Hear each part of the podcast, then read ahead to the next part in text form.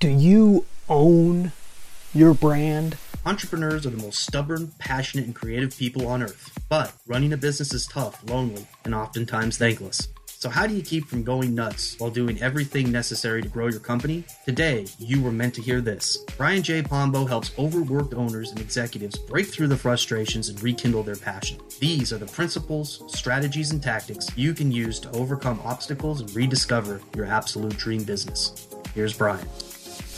Hi, I'm Brian Pombo. Welcome back to Brian J. Pombo Live. I wanted to talk a little bit about the idea of whether you own your brand or not. So, if we're talking business, I'm a business investor, that's my background. And if we're talking about your business, what's the name of your business? What are the type of things associated with your business? If somebody's looking your business up, say they find, find out about you from the normal sources or from some referral or some something of that sort what are they going to find when they type that name into Google? Are they going to find you? Are they going to find you once? are they going to find you multiple times? Uh, what are they actually going to find? I'll tell you how I came across this. It's really in my own life. I've talked about this before.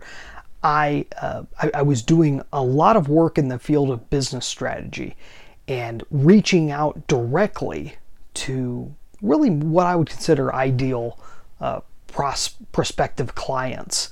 And I was going through and talking to them, and um, we were going, everything was going good. It was the first time they had ever heard of me, everything else.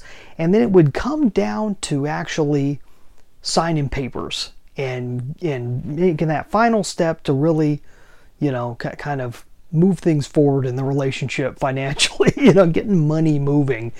And everything would stop. And this happened a handful of times. And it actually took somebody saying something that they didn't say it in the nicest way. They said it in a very derogatory way. They said, I did a search for you and I couldn't find you anywhere other than your own website and a few places on social media. I can't find anything about you. I can't find anyone talking about you. Nothing. That was like a, a that that that it hurt more because of how he said it but after that sting wore off and i actually thought about what he said he was dead right how are people going to trust you if you aren't providing content out there of some sort in some way if you aren't showing up multiple times when people type in the, your name or the name of your company how are people supposed to get to know you uh, it, unless you have a whole list of testimonials out there that are easy to access, that become the first thing that pop up, other than that, how else are people supposed to know what you're about? Especially if you're looking for any type of long term relationship, if you're looking for customers, clients, partners over long periods of time, if you're looking for lifetime situations, how do you get that? you, can't do it other than by dating. Uh, if you bring it back to the the, the whole uh, fabulous analogy of you know first you first you meet the person and then you date the person and then you marry the person. This is a long this courting ritual takes quite a quite a bit of time in most cases.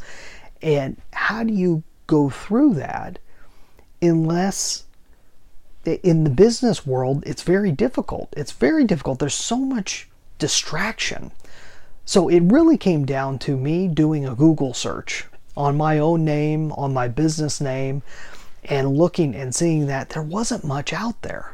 Other than what I was saying about myself, how else would people gauge who I was? Anybody could toss up a website, but what about the rest of it? So that led me into the world of content marketing and it, doing it for myself. I, I, had already done it for with clients. Like I said, I was kind of in the consulting uh, field and I had done it with a number of partners and clients. But I needed to do it for myself. And when I started doing it for myself, everything began to change. Because then I had relationships that were being developed when I wasn't there. 24 7, I had material out there. I did it, I personally did it in the field of uh, podcasting and uh, video marketing and also uh, came out with a book, Nine Ways to Amazon Proof Your Business. And those things made such a huge impact. And now you can go and search for my name and, and find it in multiple places. You can find all the different podcasts that I've put out, uh, interviews that I've done with other people. It's been it's been great. It's been a lot of fun and something I, I plan on doing more and more of as time goes on. And you would think it would take a whole lot of time. I was talking to a, a new friend of mine who who's a branding expert and he's wanting to do this himself. He he knows how to develop the brand and make it beautiful, but uh, getting it then how do you go about making it to where it's everywhere? How do you get to be everywhere? It comes from consistent content marketing. And if you're wondering whether this is even of interest to you whatsoever or whether it would apply to your business, because it may not.